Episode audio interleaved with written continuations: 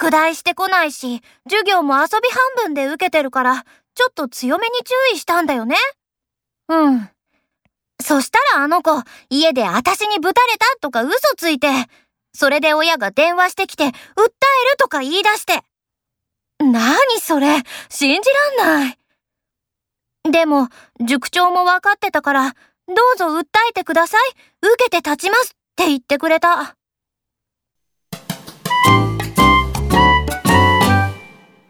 おじいちゃん、日本舞踊始めたんだって？